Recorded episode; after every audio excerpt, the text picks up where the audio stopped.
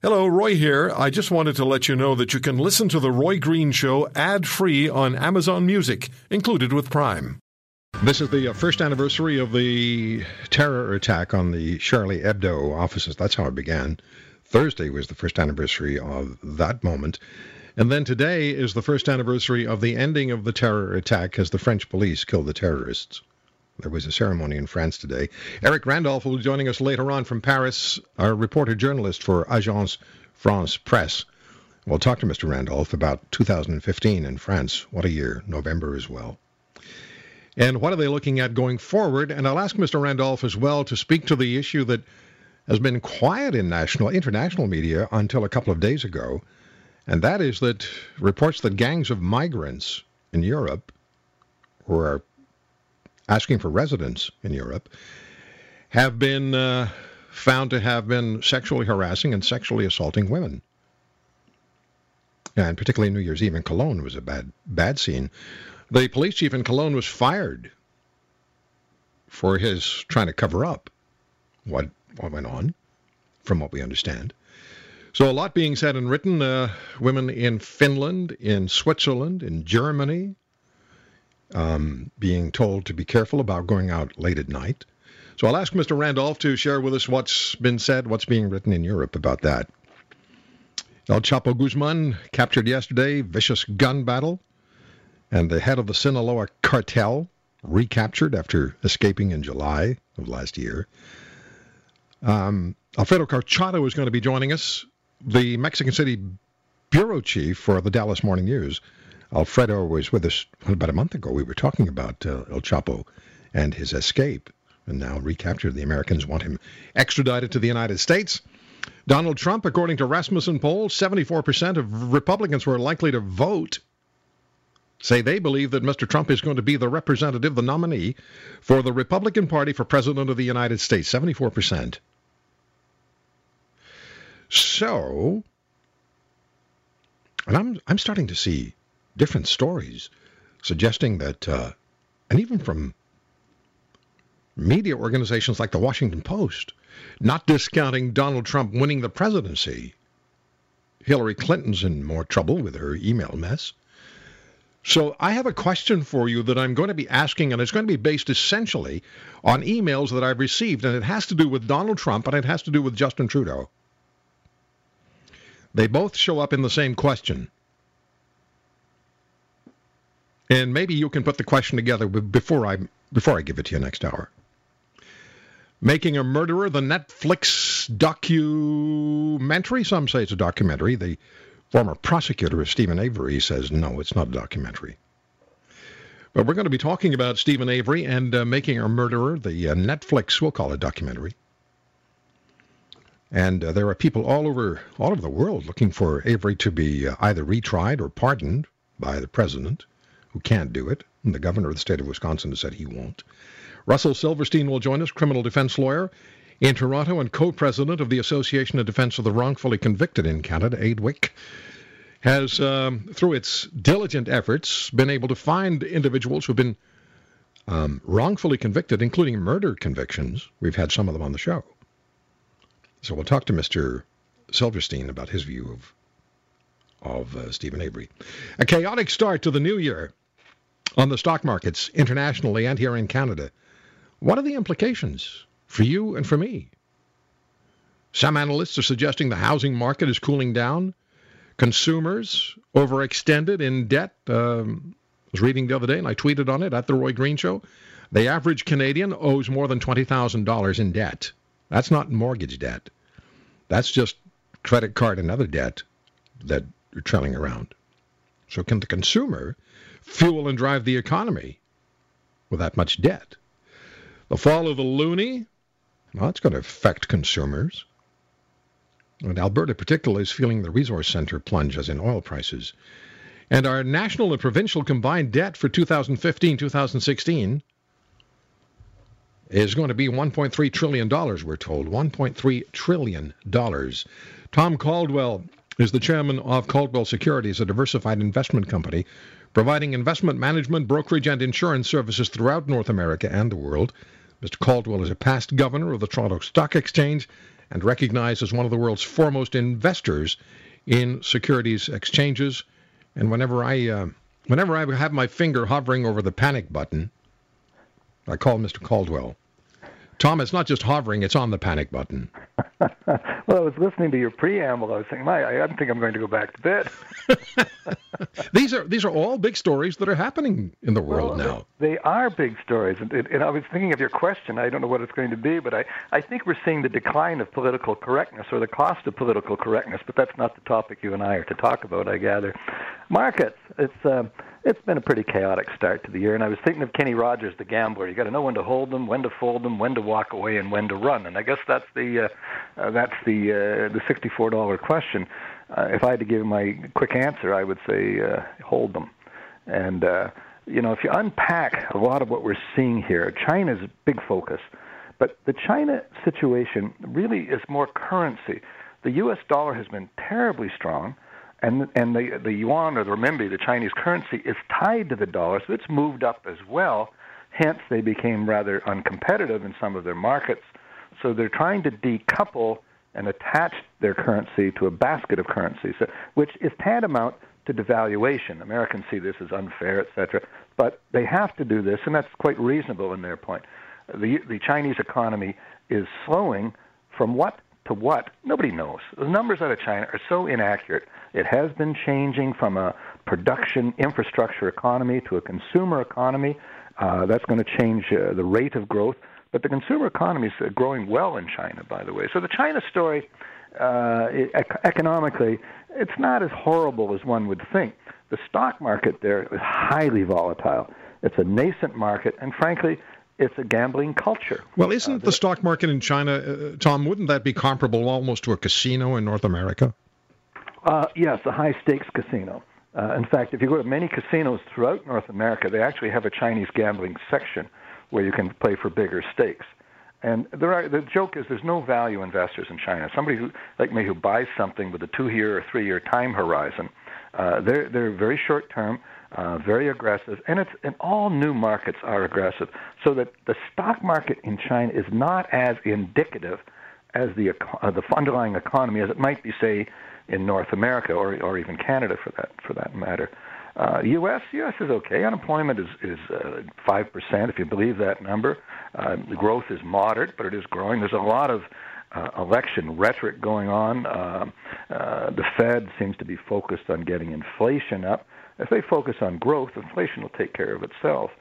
So I, I, I think uh, what we're going through is a is, is more of a, a sense of angst reflecting almost everything you summarized beforehand. There is a sense of panic in markets, and usually when markets go down like this, I was thinking about 1987. It was a Thursday, Friday, and, and a Monday event. The the Thursday was down big as 1987. Friday was quite large, and then and it turned around and went pretty negative on Friday. And then the Monday of that of that year, I still remember it. Uh, it was chaos. It was straight on down. And that was the biggest day I think I've ever had as a broker because on that day I was on the buy side. I remember buying Canadian Tire at ten dollars and stuff like this. So, in actual fact, we might see a ring out of some variety in this market, uh, and that's I think that's part of the de rigueur in these things. When you have these corrections, you need to get it down where people perceive it as a bargain, and then the buying starts all over again. Remember, bull markets climb a wall of worry, and we've got a lot of worry out there right now. So there is a lot of worry. It's it's it's anxious for people. It's upsetting for people.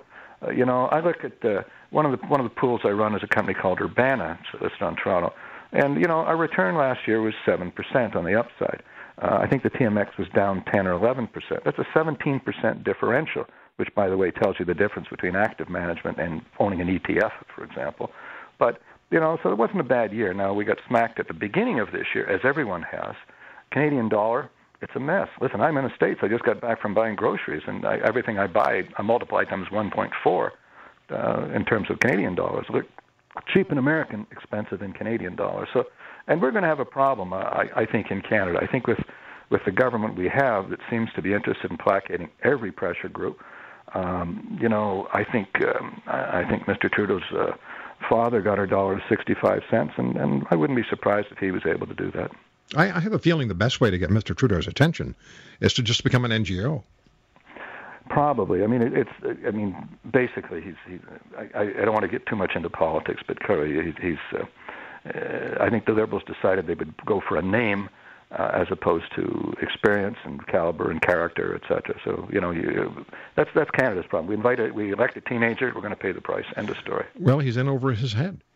Oh, clearly, clearly. But you know, we looked at America. America did this with Obama, and we said, "Oh, that's, I think we can do them one better than that," and we and we have done. but now there's a billionaire, a multi-billionaire, running for the presidency, and I had a, a friend of mine actually called me this morning, and he said, "Why aren't people concentrating on the fact Never mind all the the uh, the wild stuff Trump is saying, although that's going to get the headlines and that will probably get people out voting. But consider the fact that the man has billions and billions of dollars.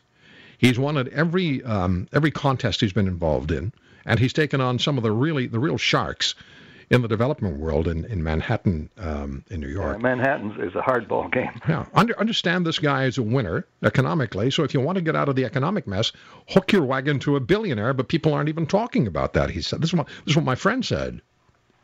Well, it's interesting. It's an interesting I, point.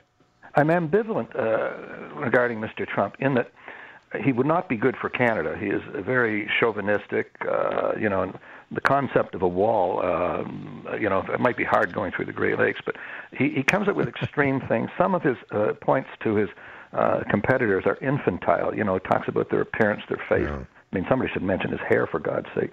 But my, my, my, I, I kept, I look at him, and I try to think back when I was a little kid of the McCarthy era, which was a reign of terror in the, in the like Joe McCarthy.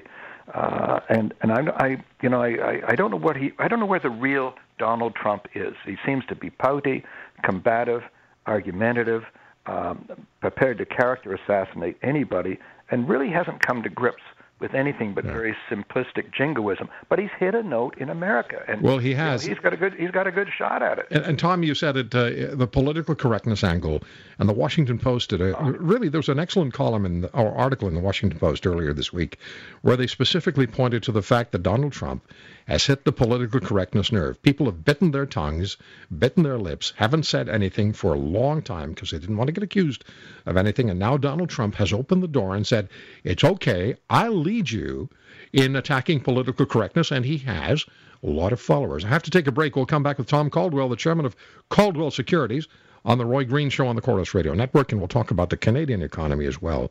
What happens? What's what's going to happen to to you and me? I mean, what are we are we do we drive our own destiny? Or are we, my metaphor has always been, there's a log floating down a river, there's a 100,000 ants on it, and every ant thinks it's steering. We'll come back.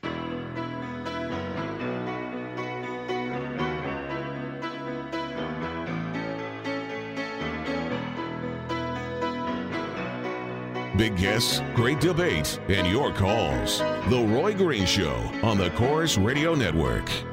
Just a small town girl living in a lonely world. She took the midnight train going in. You'll find me on Twitter at The Roy Green Show, at The Roy Green Show, and emails to Roy at RoyGreenshow.com. I used to work with a news director years ago, and he had what he called the what the hell factor. And uh, the what the hell factor was on a scale of 1 to 10. And depending on the condition of the, the city, the, the province, the country, and the world, he would assign a number on the what the what the hell factor, and that's how you had to write your news stories. Boy, Tom Caldwell with me, chairman of. I don't know why I remembered that suddenly, Tom. I'm trying to figure it in myself. I think whatever it is, the number's pretty high right now. Um, look, looking at Canada, the governor of the Bank of Canada said we're going to feel economic pain and uncertainty for years to come in this country. I'd like you to tell me if you agree. And then part B of the question Canada was well placed in the 2008 global recession. When you look at our economic numbers and consider ours as a country which is natural resource rich, oil and gas, at a time when many politicians are determined to slash extraction of these resources, like our Prime Minister, how well might we weather a global recession in 2016 if it happens? Well, Canada has had uh, successive governments, both provincial and federal, have put all their eggs in basically three baskets mining, energy, and Canadian banks. all three of these sectors will be net generators of unemployment for the next year or so. Our manufacturing base and innovation base has always been ignored, except for some half-baked government grant program where you have to have your plant in the Arctic or something. It's it's the the concept of innovators, say out of Kitchener, accessing public capital markets in Canada is impossible. It's far easier for a young entrepreneur to sell his company to Silicon Valley venture capital firm uh, or to move there where the money is available. We have for many, many years um, undercut the ability of, say, the the investment industry to raise capital. It's, it's too expensive to be a public company in Canada. It's too costly. And now the mechanisms that, that made it happen, that is the independent firms, because banks don't raise money for new companies, are not there. Uh, 25% of the firms are gone in the last two and a half years, eight in the last two months. So what's happening is we put all our eggs in these three baskets, which really are not the high value baskets. Now the Canadian banks fared well uh, through the 08 uh, crisis in the states because we had unique things in Canada. We like people to have deposits for their house, and the mortgages were recourse, so you didn't have the same mechanisms in place that caused the problem in America. And and thankfully, a lot of our banks did not get suckered into these credit uh, uh, junk bond type packages uh, as they were. Although we did have uh, our asset-backed commercial paper crisis in Canada, so it, the structures helped us. We were in good order. Raw materials were still in demand. Oil and gas were still doing what we did well in that. Right now, it's going the other way. Raw materials, we have oversupply in literally everything energy, uh, metals, anything you want to name. And if you take a look at some of our great Canadian companies, say like uh, Teck Corporation, I think that's down from 50 some odd dollars a couple of years ago down to uh, under five dollars. So you, you've seen 90% declines in some of these, and, and uh, uh, so I think we're going to have a bit of a bumpy time here. In terms of consumer debt, um, you know, I, I Mr. Poloz at the Bank of Canada, God bless him. I, I'm, I'm sure he's a good central bank governor, but I, I, I um, you know, yeah, that's important, and twenty thousand per individual is is could be high, but it, it's not killer stuff. We've had significant increases in terms of people coming into Canada buying houses, and many of them have been paid for. Many of them are immigrant money, Chinese money coming in, sort of thing. So, I, I think the recession part is the is our unemployment. It seems the only economic policy we have in this country is to get the dollar as low as we can, so we look like a cheap place to build your branch plant. And so we are going to be a branch plant economy in the manufacturing sector, and we will have continued high employment in that we're not replacing the head offices we've lost. Okay. We're not replacing companies. Tom, as always, Thank you very much for the time. You're very um, welcome, Roy. All the best. Yeah, and the best to you. And, and let's talk again in 2016. And who knows? I'll look, I'll look Maybe all be happy stories. Well, I'll think of some between now and then. Okay. Thank you, Tom. All the best, Roy. All the best. Tom Caldwell, chairman of Caldwell Securities. On the Roy Green Show on the Corus Radio Network. When we come back, it's uh, called Making a Murderer, and it's on Netflix. And it's about a man called Steven Avery, and it has the world talking and forming opinions. We're going to be joined by the co president of AIDWYC. Stay with us.